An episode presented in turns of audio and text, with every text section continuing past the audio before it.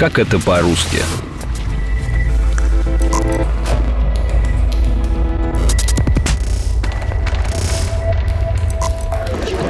А вот наш любимый поэт Владимир Маяковский. Можно?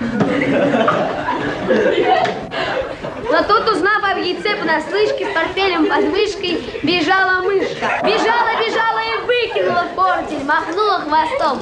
Яйцо к черту! Как-то во время съемок этого фильма Лия Ахиджакова сказала «Уберите Мишу из кадра. Я при нем чувствую себя фальшиво. Лучше буду играть со стулом». Мише Ефремову тогда было всего 14 лет, но эта роль восьмиклассника и поэта Пети Копейкина стала одной из лучших в его актерской карьере. Хочешь, я эти наши детские почитаю? Когда я вырасту, стану великаном, я всем разбитые коленки излечу. Это мои любимые песни. Я тебе сама их почитаю. Хочешь? Привет! Меня зовут Ира Любина, вы слушаете подкаст «Как это по-русски», и это эпизод про фильм, который стал советской экранизацией пьесы «Сирано де Бержерак». Только его главные герои были не французскими гвардейцами, а обычными школьниками. Федя, так чем тебе так близок Сирано? Я не могу заметку закончить. Старик, ради бога, придумай что-нибудь У сам. тебя же лучше пора получится, выходить. ты хорошо формулируешь. Ну ладно, так просто, старый. Честностью, пиши. Смелостью. Благородством. Романтическим мироощущением. Ну, заканчивай, беги. Да, своей гражданской позиции, это обязательно. Режиссер Инесса Туманян за свою карьеру создала пять полнометражных лент. И самая известная из них «Когда я стану великаном». Сюжет картины – это переложение классической пьесы французского драматурга Эдмона Растана. В пьесе главный герой – гвардеец Сирано, поэт и бесстрашный дуэлянт. Он очень переживает из-за своего недостатка – огромного носа, и поэтому не надеется на взаимность красавицы Роксаны, в которую давно влюблен – Избранником Роксаны становится Гасконец Кристиан. Он хорош собой, но, как выясняет Сирано, не особенно умен. Чтобы сделать свою возлюбленную счастливой, Сирано предлагает Кристиану писать за него любовные письма Роксане. Вот как описывала свою киноверсию сюжета Инесса Туманян. Мы сохранили фабулу, все сюжетные линии, всю драматургию пьесы, кроме финала. Мы не могли допустить гибели главного героя. Этого нельзя было делать в детской картине. И была еще одна особенность. Если у Сирано был огромный уродливый нос, то наш Сирано был очень маленького роста, меньше всех в классе, что и являлось постоянным предметом шуток. А когда я скарлатиной болела, ты мне мороженое носил. Тогда еще написал свои первые стихи. Когда я вырасту и стану великаном, я всем разбитые коленки излечу. И всех ребят из нашего подъезда я через крышу прыгать научу. Ты это помнишь? Вот ты и вырос. Не очень, правда. Но какое это имеет значение? Восьмиклассник Петя Копейкин своими шумными выходками держит в напряжении всю школу. В начале фильма он срывает постановку того самого Сирано де Бержерака. И не совсем понятно, что же вынудило его испортить спектакль, да еще и при высокой комиссии, инспекторе городского отдела народного образования. Как же ты своим товарищам такое дело сорвал? Как это называется? Хулиганство? А это как называется, когда Ласточкин Сирано играет? Это показушник и выскочка. О, ну, все ясно. Только все равно, кстати, придумал бы что-нибудь поталантливее, у него фантазии бы хватило. В фильме у Пети Копейкина с хулиганом Федей Ласточкиным была непримиримая вражда. А вот в жизни актеры стали близкими друзьями и даже повзрослев поддерживали общение. По закону мушкетерских романов, к которым часто относят и историю про Сирано, между непримиримыми врагами обязательно должна случиться дуэль. Весь фильм Копейкин и Ласточкин задирают друг друга, а вот сцену решающего поединка из финального монтажа картины убрали. В общем, я с тобой буду драться. Сам. Если я тебя правильно понял, ты меня вызываешь на поединок. Правильно понял. Тогда по всем правилам дуэли. Ты вызываешь, а я выбираю оружие. Выбирай.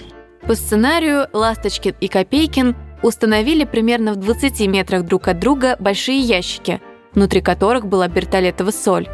Мальчики должны были сесть на эти ящики и поджечь каждый свой фитиль. Кто первый встанет с ящика, тот проиграл. Это и была своеобразная дуэль. Цензура эту сцену не пропустила, мол, вы что, с ума сошли? Хотите, чтобы после фильма во всех школах дети начали на ящиках взрываться? Я буду драться с тобой всю жизнь. Слышишь? С такими вот, как ты, подонками и трусами. Запомни это. Петя влюблен в подругу детства, одноклассницу Машу Горошкину. Как и Сирано, он не надеется на взаимность из-за своего маленького роста. К тому же, оказывается, Маша влюблена в новенького девятиклассника Колю Кристаллова. Чтобы сделать для Маши что-то хорошее, Петя предлагает Коле такой план. Он пишет стихи, а Коля передает их Маше от своего имени. Ну что же делать? Нужно что-нибудь свое. Свое. Ну ты же знаешь, я не пишу стихи. Значит, ты меня не понял, старик. Нужны твои стихи. Да я не умею писать стихи. На, посмотри. В общем, все разворачивается по сюжету пьесы. Но в конце концов Коля узнает, что Петя сам давно влюблен в Машу и настаивает, чтобы тот раскрыл их обман. Я давно догадывался. Все эти выкидки твои идиотские. Зачем ты затеял это? Для меня? Я не понимаю, чего ты старался? Глупо ведь. Ну нравится ты ей не можешь, это же ясно. Так уйди же в сторону, если у тебя есть самолюбие. А ты? А стихи твои? Подумаешь, без стихов можно обойтись. Надо пойти все честно и сказать. Петя Копейкин читает и пишет стихи на протяжении всей картины, что, конечно, соответствует его прототипу – Сирано, смелому парижскому поэту. Даже само название фильма – строчка из стихотворения. В фильме звучат стихи известных поэтов и даже пародии на них, а еще стихи, которые по сюжету написаны Петей Копейкиным. Есть очень яркая сцена, в которой школьник пересказывает сюжет русской народной сказки про курочку Рябу в стиле Гомера, Бальмонта и Маяковского. Схватил яйцо и об стену. И давай долбить его в две смены, долбить неделю. Нету толку, положил яйцо на полку. Но тут, узнав об яйце понаслышке, с портфелем под мышкой бежала мышка. Бежала, бежала и выкинула портель, махнула хвостом. Яйцо к черту! Любимый поэт Горошкиной – Есенин. Вместе с учительницей в одной из сцен Петя читает и поэта Багрицкого, отрывок из его стихотворения «Весна». Произведения Даниила Хармса тоже звучат несколько раз на протяжении фильма. Однажды по дорожке я шел к себе домой. Смотрю и вижу, кошки сидят ко мне спиной. Коля, а вам нравится Хармс? Остальные стихи написаны малоизвестными взрослыми авторами и реальными школьниками, а еще поэтом Владимиром Лапиным. Он стал известен еще в детстве, когда был издан сборник «Тетрадь Володи Лапина». Его стихи оценили и даже включили в свои книги Корней Чуковский, Иосиф Бродский и Самуил Маршак. Например, его авторство – стихотворение, которое Петя тоже выдает за написанное Колей Кристалловым и читает его Маша по телефону. Я хочу, чтобы время бежало, словно быстрые-быстрые лыжи. Проживу я тогда очень мало, но зато очень много увижу. Меня везут, как горные спирали, дороги жизни бесконечно ввысь. Я не хочу, чтобы люди повторяли. Потише лезь, смотри, не оступись. И смешные пародии, и талантливое чтение стихов – для всего этого нужна была очень хорошая актерская игра. Мише Ефремову, который исполнил роль Пети Копейкина, во время съемок было всего 14 лет, и это была вторая в его жизни роль. Тогда он еще не думал о подобной карьере всерьез, хотя, казалось бы, и папа, и мама оба актеры. Олег Ефремов, кстати, тоже играет в этом фильме. Он появляется в одном эпизоде в начале и ведет беседу с хулиганом Копейкиным, сорвавшим спектакль. В семье Ефремовых к работе относились серьезно. И вот довольно яркий пример. Во время съемок фильма Миша сломал ногу. Съемки оказались под угрозой. Боже мой, что с тобой, Петька? Что у тебя с ногой? Били тебя? Да ерунда, бил слету промазал. Боже мой, под глазом. Да ерунда, все нормально. Их было 10 человек, да? Да каких 10 уже придумывали? Всего трое. Режиссер Инесса Туманян вспоминала. И вдруг возникло неожиданное препятствие. Миша сломал ногу.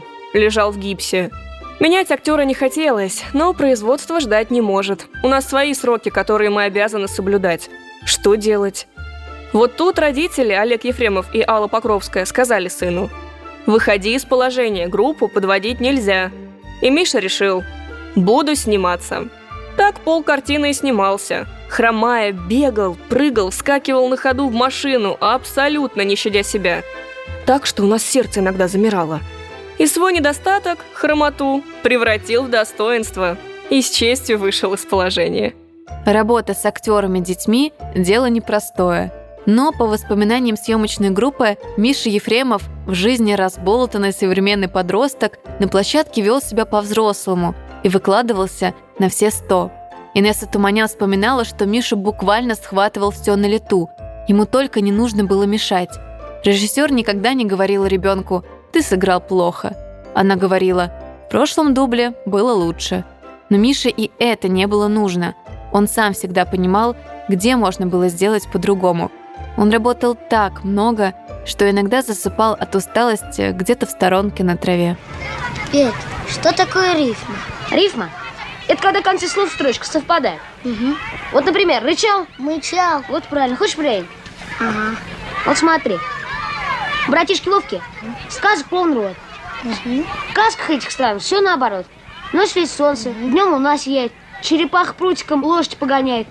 Пес мяукал, кот рычал, заяц хрюкал и ворчал. Слон забрался к мышке в норку, вместе с мышкой грызли корку. Последнюю, самую трогательную сцену актерам пришлось играть вообще без слов, одними глазами. Сначала режиссер долго не могла найти к ней нужный подход.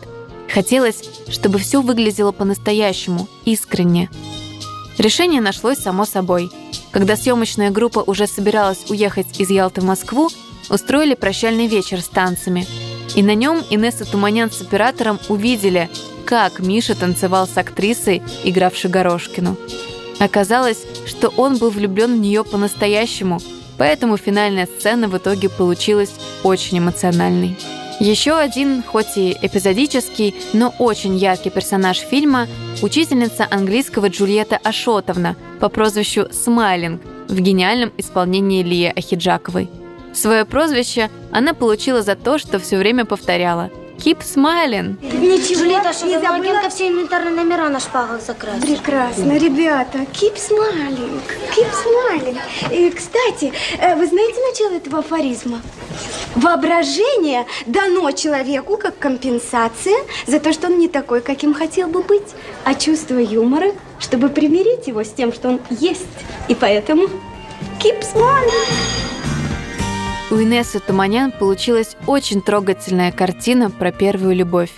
И если в Сирано де Бержераке все заканчивается смертью главного героя, то в фильме «Когда я стану великаном» финал получился добрым.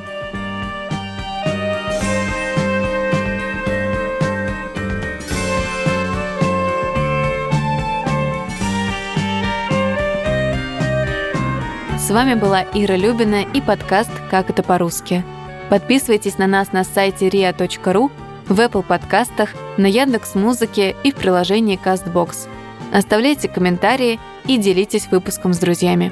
До встречи!